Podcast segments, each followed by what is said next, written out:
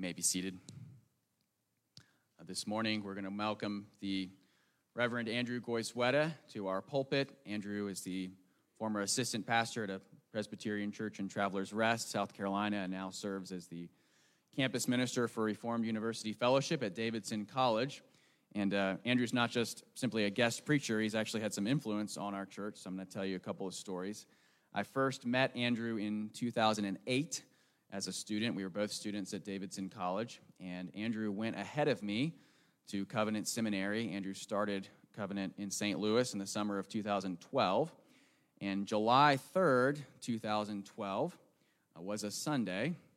July 4th, 2012, Andrew walked over from his apartment on campus and he scanned in his worship guide from the worship service the previous Sunday and emailed it to me. You might be wondering, why was he sending you a worship guide? Well, he wanted me to see what this church was doing, which is that they had these interesting worship guides where they had a sidebar explanation of what was happening in the worship service. And I thought, that is so cool. If I'm ever leading a church, we have to do that. So, nine years later, it finally happened last year in 2021. So, if you you can either thank or insult Andrew depending on your uh, feelings about the worship guide it's his fault. Uh, the other thing that's Andrew's fault is uh, so that was 2012. And then in 2014, I actually started at Covenant Seminary. And what I think none of you know is this Bible that I use every Sunday to preach from uh, was a gift from Andrew as soon as I arrived in seminary. And he gave it to me partially to, to show me the importance of having a Bible. What's neat about this Bible is it can stay open on any page of the Bible, including Genesis 1. So it's a preaching Bible. And he told me it's really important when you preach, you got to always have the Bible in your hand so people know where the authority comes from. Uh, so that's some influence and has this inscription in the front that says, um, For my dear friend Matthew Capone, June 2nd, 2014, from Andrew Goizueta, Proverbs 30, verse 5. And Proverbs 30, verse 5 says this Every word of God proves true. He is a shield to those who take refuge in him which is fitting because Andrew's going to come now and bring us God's word. So, and Andrew, we're delighted to have you.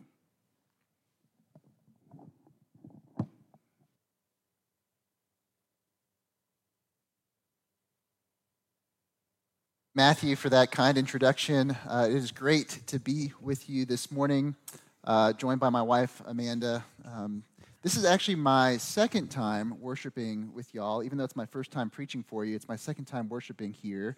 Uh, the first time was several years ago at Matthew's installation service. And what a joy that was to, to be here for that special occasion and to worship the Lord the, the, that Sunday morning, that Lord's Day morning. Um, so it's a delight and a privilege to be able to preach God's word for you this morning. I want to thank Matthew and the elders uh, for having me. My, my sole regret in offering to preach for Matthew this morning was that I wouldn't get to hear him preach uh, this morning.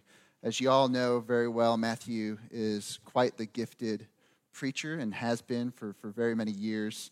Uh, I know that he has served you all well through those preaching gifts.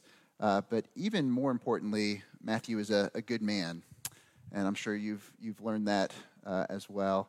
He did not mention this, but he was actually the best man in my wedding um, and one of my dearest friends for, for very many years. So it's a privilege to um, preach in his stead this morning. If you have a copy of God's Word, I'd invite you to turn with me to John chapter 21. We're going to be looking at verses 4 through 19 this morning. And we are jumping into the very end of this gospel account. We're going to be looking at the very famous passage of Jesus restoring Peter. And uh, as we prepare to read God's word, I want to ask you this Have you noticed how uh, very many TV shows these days, they begin with the two words previously on, and then they launch into a recap. In fact, Matthew and Amanda and I were watching a TV show last night, and it did the very same thing. It started with previously on, and it helps you helps orient you to where you are in the story. So as we're jumping into the very end of John chapter 1, I want to begin by saying previously on John's gospel, Jesus has been crucified. He's been buried in the tomb in Jerusalem. He remained there for three days. And on the third day, he has risen again to new life. And he appeared to many of his disciples on multiple occasions. Well, our story begins more than a week after those events. No longer are we in Jerusalem, but we are up in the north in Galilee. And this story begins uh, after Jesus' disciples have been uh, fishing all night and they've caught nothing. So that's, that's where our story begins early the, the next morning. So, would you please give your attention to the reading of God's word? This is John chapter 21, verses 4 through 19. Just as day was breaking, Jesus stood on the shore, yet the disciples did not know that it was Jesus. Jesus said to them, Children, do you have any fish? They answered him, No. He said to them, Cast the net on the right side of the boat, and you will find some. So they cast it and now they were not able to haul it in because of the quantity of fish. That disciple whom Jesus loved therefore said to Peter, It is the Lord. When Simon Peter heard that it was the Lord, he put on his outer garment, for he was stripped for work, and threw himself into the sea. The other disciples came in, uh, came in the boat, dragging the net full of fish, for they were not far from the land, but about a hundred yards off. When they got out on land, they saw a charcoal fire in place with some fish laid out on it and bread. Jesus said to them, Bring some of the fish that you have just caught. So Simon Peter went aboard and hauled the net ashore full of large fish, 153 of them. And although there were so many, the net was not torn. Jesus said to them, Come and have breakfast. Now none of the disciples dared ask him, Who are you? They knew it was the Lord. Jesus came and took the bread and gave it to them, and so with the fish. This was now the third time that Jesus was revealed to the disciples after he was raised from the dead. When they had finished breakfast, Jesus said to Simon Peter, Simon, son of John, do you love me more than these? He said to him, Yes, Lord, you know that I love you. He said to him, Feed my lambs. He said to him a second time, Simon, son of John, do you love me? He said to him, Yes, Lord, you know that I love you. He said to him, Tend my sheep. He said to him the third time, Simon, son of John, do you love me? Peter was grieved because he said to him the third time, Do you love me? And he said to him, Lord, you know everything. You know that I love you. Jesus said to him, Feed my sheep. Truly, truly, I say to you, when you were young, you used to dress yourself and walk wherever you wanted. But when you are old, you will stretch out your hands, and another will dress you and carry you where you do not want to go. This he said to show by what kind of death he was to glorify God. And after saying this, he said to him, Follow me. Every word of God proves true. He is a shield to those who take refuge in him. Would you pray with me? Father in heaven, would you grant us this morning eyes to see and ears to hear glorious things spoken of you in your word? We ask this in the powerful name of Jesus, our Lord and Savior. Amen. Now, I don't know if Pastor Matthew does this uh, when he preaches, but a lot of times I will preach and I'll, I'll save the main point, the big idea, uh, to the very end of the sermon. Not this morning. Uh, this morning, I am too excited, and this is too important for you to miss. So here it is. Here's the big picture, the, the big idea uh, from this morning's passage. In fact, it's right there printed in your bulletin. God's grace is bigger than our biggest failures. Can I say that again? God's grace is bigger than our biggest failures. You know, that's the, the message of all of Scripture. And in particular, it's the message of this morning's passage. And as we dig into this the story that we just read, let, let me ask you this What's been your biggest failure from this past week? Take a second. think over this last week. Perhaps it was a sharp word spoken out of anger and frustration to a, to a child, to a spouse, to a parent. Maybe it was a show that you watched or a website you visited that you know you had no business visiting. Or maybe it was a word of gossip or slander where you highlighted someone else's failures instead of covering over them in love. What's been your biggest failure from this past week? Maybe you're sitting here this morning and you're thinking, well, shoot, I've had a pretty good week this week. I haven't had big failures. Well, if that's you, let me ask you this What's your biggest failure from the past month, or the past year, or your entire life? If you have read any of the four Gospels Matthew, Mark, Luke, or John then you already know what Peter's biggest failure was, don't you? Peter's biggest failure was denying Jesus three times, just mere hours, maybe even minutes, since promising to Jesus that he wouldn't. Now, you and I, we may have failed pretty spectacularly this week or this month or this year or in our lives, but not quite like Peter. Not like this. And yet, look at that very last verse that we just read together, verse 19. Jesus, even in the aftermath of Peter's biggest failure, Jesus turns to him and says, Follow me. In other words, Jesus doesn't discard Peter even after his biggest failure. He doesn't discard Peter. In fact, he beckons Peter to himself. If God's grace is bigger than Peter's biggest failure, then it's bigger than our biggest failures, too. And what this story highlights for us, what it shows us, is just how this grace, this huge grace, comes home to us. And it does so in three ways through the grace of presence, the grace of place, and the grace of persistence. So let's begin with the grace of presence. Have you noticed how many protagonists, how many heroes, main characters in books or movies have particular calling cards?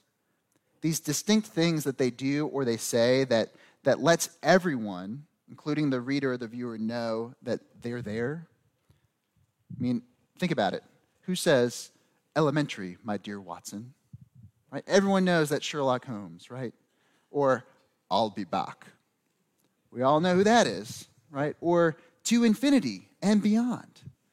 Like, we can't help but know who, who exactly is talking to us with those distinct calling cards. Well, Jesus has a distinct calling card too. Did you catch it from this morning's story? Look back with me at the first couple of verses, verses 4 through 6. The text says, God's word says, that just as day was breaking, Jesus stood on the shore, yet the disciples did not know that it was Jesus. Jesus said to them, Children, do you have any fish? They answered him, No. In verse 6, he said to them, Cast the net on the right side of the boat, and you will find some. So they cast it, and now they were not able to haul it in because of the quantity of fish. Okay, so did you catch it? What is Jesus' calling card? It's, it's him telling his disciples after a really poor night of fishing to cast the net and then providing them with this miraculous, this supernatural catch of fish. That's Jesus' calling card. That's his thing. That lets everyone know that it's him. And, and this is not the first time that Jesus has done this, right? At the beginning of Luke's gospel, in Luke chapter 5, we read that this is precisely how Jesus called his first disciples. It's his calling card. And so, how, here in our story, how did the disciples respond to Jesus' calling card? Look at verse 7. First, something snaps, something clicks in John's mind, the disciple whom Jesus loved. It said that he said to Peter, It is the Lord. John gets it. He turns to Peter and says, It is the Lord. And then, and then something kind of goes haywire almost in Peter's, in, in Peter's mind because look what happens when Peter hears that it's the Lord. He put on his outer garment, for he was stripped for work, and threw himself into the sea. He was so overwhelmed and overcome by the realization that Jesus is here. He's overwhelmed by the grace of Jesus' presence. And you can imagine him just thinking, can this really be? Is Jesus really here? Uh, when I was 12 years old, uh, my, my grandpa Santos, my dad's dad, passed away. Now, Grandpa Santos was one of my favorite, I'll just say he was my favorite grandparent. He's the one that loved me and my siblings the most. And he had a unique calling card. It was this, this whistle, that, that this sound that he would make that let everyone know that he was present, that he was there. And uh, you probably never heard it before. I'm going to try it this morning. But this Grandpa Santos's whistle sounded like this.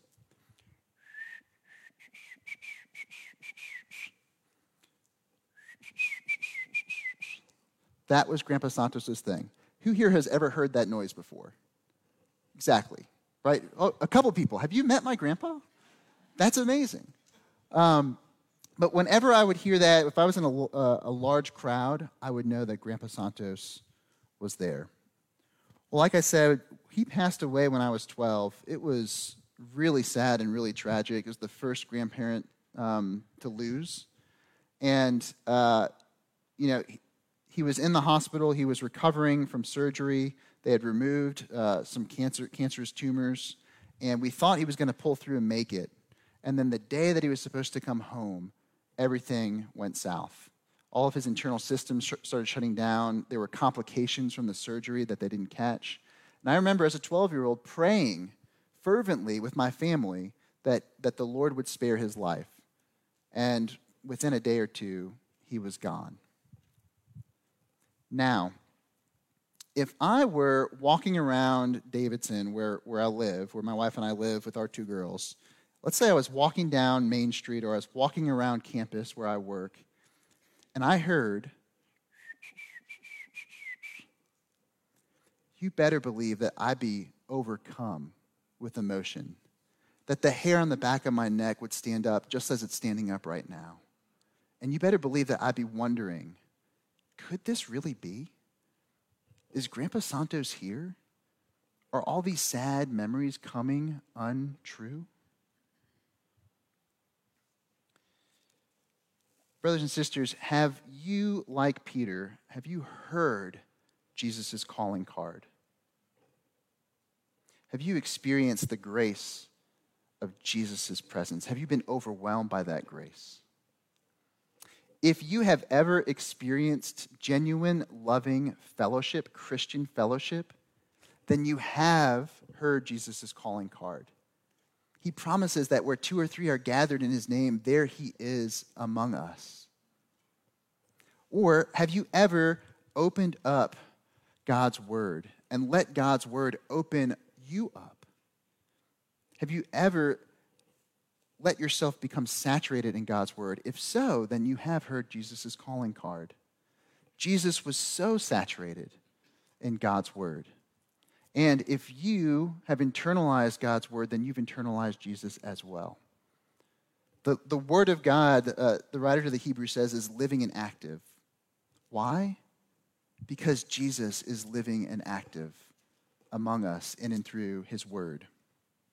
Or how about this? Have you ever prayed? Have you ever offered up your sincere thoughts, longings, desires, fears, worries, anxieties? Have you ever lifted them up to the Lord? If so, then you've experienced the grace of God's presence.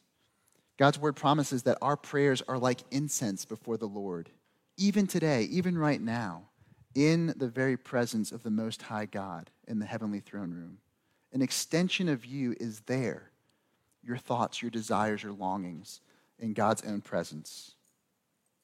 Or how about this? Have you ever participated in communion? Have you ever taken communion? Have you ever been baptized? Have you ever witnessed a baptism? then, then you too have heard Jesus' calling card. Because he promises to meet with his people in and through the sacraments of the Lord's Supper and baptism. Well, not only does God meet with Peter and with us through the grace of his presence, but he also ministers to us through the grace of place as well.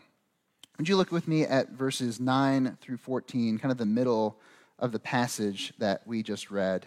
And as we look, at, look over these verses, I want to invite you to imagine the sights and the smells of this scene through the eyes and, yes, even the nose of Peter. So enter Peter's sandals and, and imagine this scene through his eyes and even through his nose. Here's what I mean. So, for one, it's dark out. Verse 4 told us that day was just breaking. And on the shore, there's this charcoal fire already set up. Jesus is there and he's breaking bread and he's, and he's serving you a meal. He's feeding you. Now, if you're Peter and you're taking in all these sights and smells, what do these things remind you of? When was the last time you saw Jesus break bread and saw you um, or serve you a meal? Oh yeah, it was that night when Jesus predicted that you, Peter, would deny him, and you doubled down and said, "No way, I'm going to die before I deny you." Or, man, what? what is that smell? I mean, what, what is that smell that's filling your nose, that's clinging to your hair, that's getting in all your, your clothes, that's stinging your eyes? What is that? Oh, yeah. How could you forget? It's the smell of a charcoal fire. Now, let me pause there. For, for you and for me, the smell of a charcoal fire, what does that remind us of? It of July 4th, Independence Day, right? Like gathering with family and friends, cooking some hot dogs and hamburgers, right? Not so for Peter. What does the smell of a charcoal fire remind Peter of? Well, for Peter, that smell is the smell of failure. Because it was around another charcoal fire that Peter watched Jesus be dragged before a kangaroo court in the high priest courtyard and it was there around a charcoal fire that you, Peter, denied Jesus three times. And you know, they say that, that smell is one of the strongest senses, especially as it relates to memories. So, again, if you're Peter and you're there on the shore of Galilee, your, your body might be here on the shore of Galilee, but your mind and your heart are back in that courtyard, around that other charcoal fire, watching Jesus and denying that you ever knew him. And so, for Peter, the smell of failure is the smell of a charcoal fire. It, it, reminds him of the biggest failure that he's ever had in his entire life. What does failure smell like to you? Is it the smell of your childhood home? Maybe a particular room in your childhood home? Is it the smell of a certain perfume or a certain cologne? Is it the smell of, of stale beer whiskey? Is it the smell of a high school gymnasium or locker room? Is it the smell of Scantrons and number two pencils? What does failure smell like to you? Well, for me, failure smells like rubber. Not all rubber, but a very particular kind of rubber. The kind of rubber that they put in stairwells in commercial buildings. You know what I'm talking about? Like those, those concrete stairs in commercial buildings that have the rubber coating and that's glued down and it has those like little bumps that prevent you from, skipping, from skidding. That's that smell, that, that's the smell of failure for me. Because when I was in college, when I was a junior at Davidson, um, I had a huge crush on this girl that I met in RUF, the, the same ministry that, that Matthew and I met in, the same ministry that I now serve with. And it just so happened that my junior year, she lived one floor above me in our dorm. And so one night, I mustered up the courage to go and ask this young woman out. And just so you know where this story is going, that young woman is not my wife, Amanda. So late one night, I, I get the courage. I'm, I'm going to go ask her out. I go out of my room, down the hall, get into the stairwell, and bam, immediately I'm hit with this smell of these rubber steps. Our dorm had just been renovated the year before, and I think I don't know if it was the rubber or the or the glue that was connecting the rubber to the steps, but man, it was making me lightheaded. So distinct. And so I go up the steps. I'm getting nervous, right, to ask this young woman out. And I go to reach for the door to step to open the door to go onto her hall, and I say, I can't do this. So I let go of the door. I turn around, I go back down the steps. I go to open the door to my hall, and I'm like, Andrew, you've come this far. You got to go follow through with it. And I must have done this probably two or three times up and down the steps. And at one point, I actually started to get concerned for my own health and physical well being because I was getting so lightheaded from these fumes coming off these rubber steps. And so I was like, all right, you just got to go do this. You can't stay in this stairwell. Go for it. So I did. I opened the door, went, went onto her hall, got up to the door, knocked on her door, and she answered. I asked her out, and she turned me down. And then I had to go back into that stairwell, get my nose and my lungs filled with this obnoxious smell of rubber, and then go back to my, my room. Now, that is not, not necessarily a story of moral failure, but it certainly felt like social failure. You know, that rejection from a young lady that you're interested in, it certainly felt like a failure of uh, attractability, of, of desirability. And so for, for years, whenever I would smell that, that distinct rubber smell, I'd be brought back to that place and I'd be reminded of that failure. Until just a few years ago, when I returned to Davidson College to serve as the campus minister. And wouldn't you know it, uh, the, the same stairs with the same rubber uh, is in the student union where we have all of our meetings as it was in that dorm room when I was a junior. And so, from the very beginning, when I started serving as campus minister, I'd have to go up and down these stairs and smell that rubber smell to go to our large group meetings, to go to our Bible studies. But here's the difference. When I would go on Tuesday night to go get ready for large group as a campus minister, I had my wife Amanda by my side. We would often go up those steps together. And after a few times of that happening, I realized this smell doesn't have a hold over me anymore. Like the Lord is, is redeeming that smell and that memory for me and replacing those with new and better memories with my wife, Amanda. The Lord is doing something very similar here for Peter. He's bringing him back to that place of failure so that he can redeem that memory for him so that he can heal him of the guilt and shame and regret that he felt in denying his Lord and Savior three times. And the Lord is inviting you to return to those places of failure so that he might heal and redeem those parts of your stories. And now, it might not be practical for you to actually physically go back to those places. I mean, what if it was in uh, another country, right?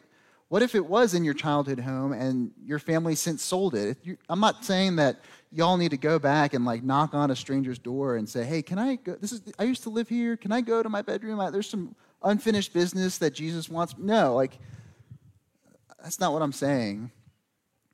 But what I think the Lord would have us do is look, you can invite Jesus into those places of failure by inviting a brother or sister in Christ into those stories.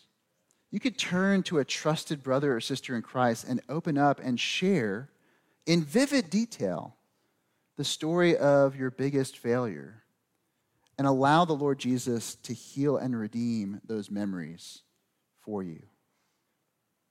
That's the grace of place. Well, we've encountered the grace of presence, we've encountered the grace of place. Lastly, we encounter the grace of persistence. Let me ask this as I finished reading the last section of this story, as Jesus is restoring Peter, uh, as I read verses 15 through 19, where Jesus, again, he asks three times, Do you love me? Do you love me? Do you love me? Did any of you feel for Peter? Like at least a little bit? I know I did when I first read this story and, and many times since. Um, or how about when you, when you read that, that Peter was actually grieved the third time that Jesus asked him, Do you love me? I mean, anyone else here kind of feel like, man, Jesus, why you got to be so hard on poor Peter? Like, can't you see that you're hurting him, that you're causing grief, that you're inflicting pain? Anyone? Anyone else kind of feel for Peter in this situation? Y'all, there's no way around it. This is a hard passage. And especially when we get to those last two verses in 18 and 19, where Jesus predicts how Peter would die. That, that last section, this whole last section, can kind of feel like a wet blanket. Like, man, that's cold, that's harsh, that's heavy. But what I want us to see before we end our time in God's Word this morning is that grace is abundant here. And it's the grace of persistence. So look with me and, and let's, let's notice the grace of Jesus' persistence and even the grace of Peter's persistence. So, first, Jesus' persistence. In verses 15 through 17, three times Jesus asks Peter if he loves him, which, wouldn't you know, that's one time for each of Peter's three denials. And three times Jesus restores Peter to his high holy calling to go and fish for men. That calling that Jesus placed on Peter's life, he, Jesus is now restoring Peter that, to that calling. And I don't know, I, I can imagine G, uh, Peter, after a really poor night of fishing where they've caught nothing, just being really hard and down on himself. Like, man, Peter, what made you even think that you could fish for men like Jesus called you to? You can't even fish for fish anymore.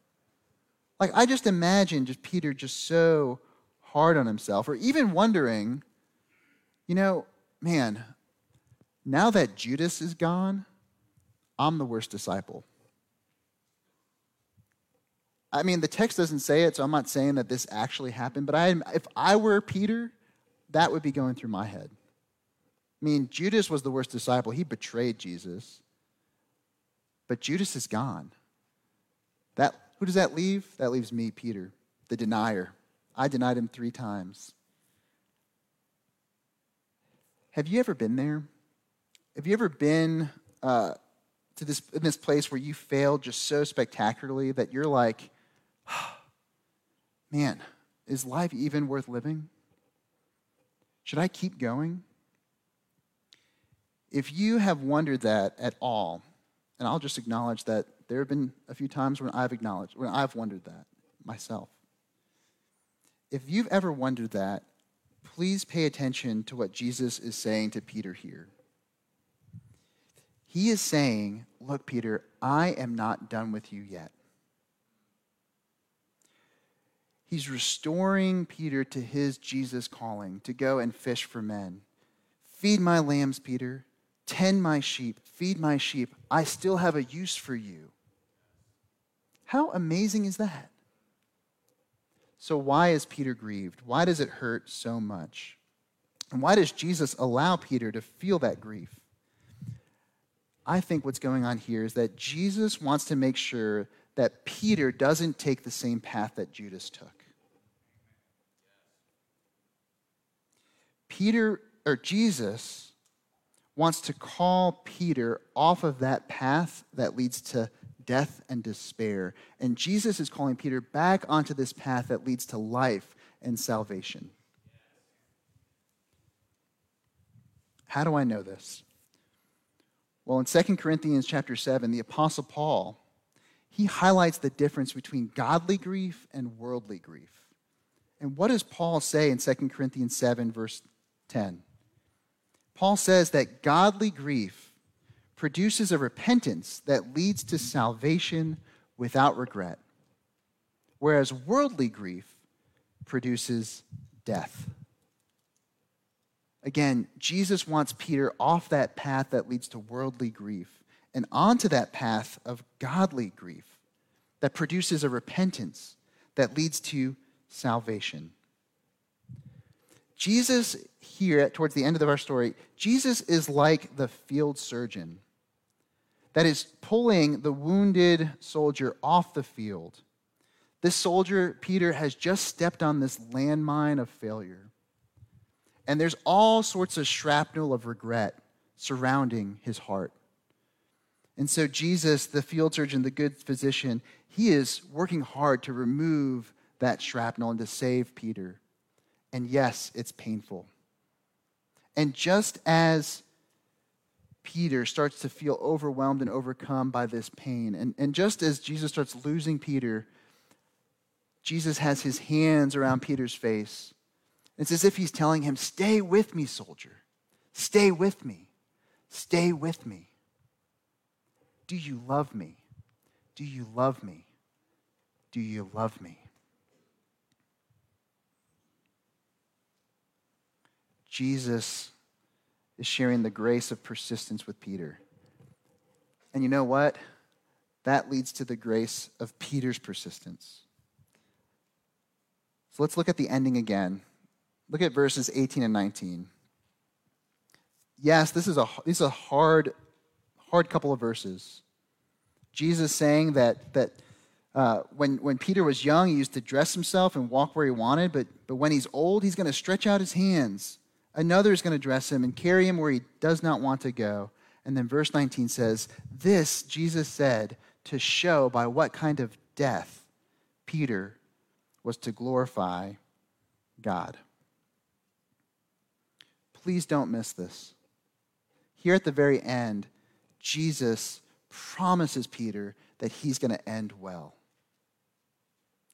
That Peter's death is going to glorify God. Peter has that promise from Jesus' own lips. And can I be honest here for a second? There are some days where I long to have that same promise from Jesus' own lips. You know those kind of days where things are not going well, where you've messed up royally, when, when you're convicted over your own sin, and you're just, you wonder, man, am I going to make it? Am I going to make it to the finish line? And again, being really honest here, like as a minister of the gospel, it is hard to see those news headlines of ministers who I'm sure went into ministry with great intent, but at the very end, they don't end well. And you know who I'm talking about. Their names end up in the news and in the media, right? I know that apart from God's grace, that can be me. And there are some days where I'm just longing for that assurance that I'm going to end well. I know what kind of day Peter was having on the Sea of Galilee before Jesus showed up. And y'all, it was not the same day, the same kind of day after Jesus showed up. Because after Jesus showed up, Peter has this assurance that he will end well. And, brothers, you and I, brothers and sisters, you and I have that same assurance from our Lord and Savior Jesus. And so, as I end, let me ask you this Has Jesus shown up in your life? Have you heard his calling card? Has your hair ever stood on edge, on end, at the grace of his presence? Have you invited Jesus into those places of past failure? Have you heard Jesus' persistent knock, knock, knocking on the door of your heart? If you can answer yes to those questions, then you need to rejoice. This is the best news there ever was. Rejoice. Have joy and, and share that joy with, with someone. Go tell someone about this. This is amazing. But if not, if you haven't experienced that sort of grace, a grace that's bigger than your failures, then please would you hear these words from Jesus' own mouth? Jesus says, Behold, I stand at the door and knock. If anyone hears my voice and opens the door, I will come into him and eat with him, and he with me. Peter heard that voice and opened the door. You all, you all have just heard that voice. Will you too open that door? Would you pray with me?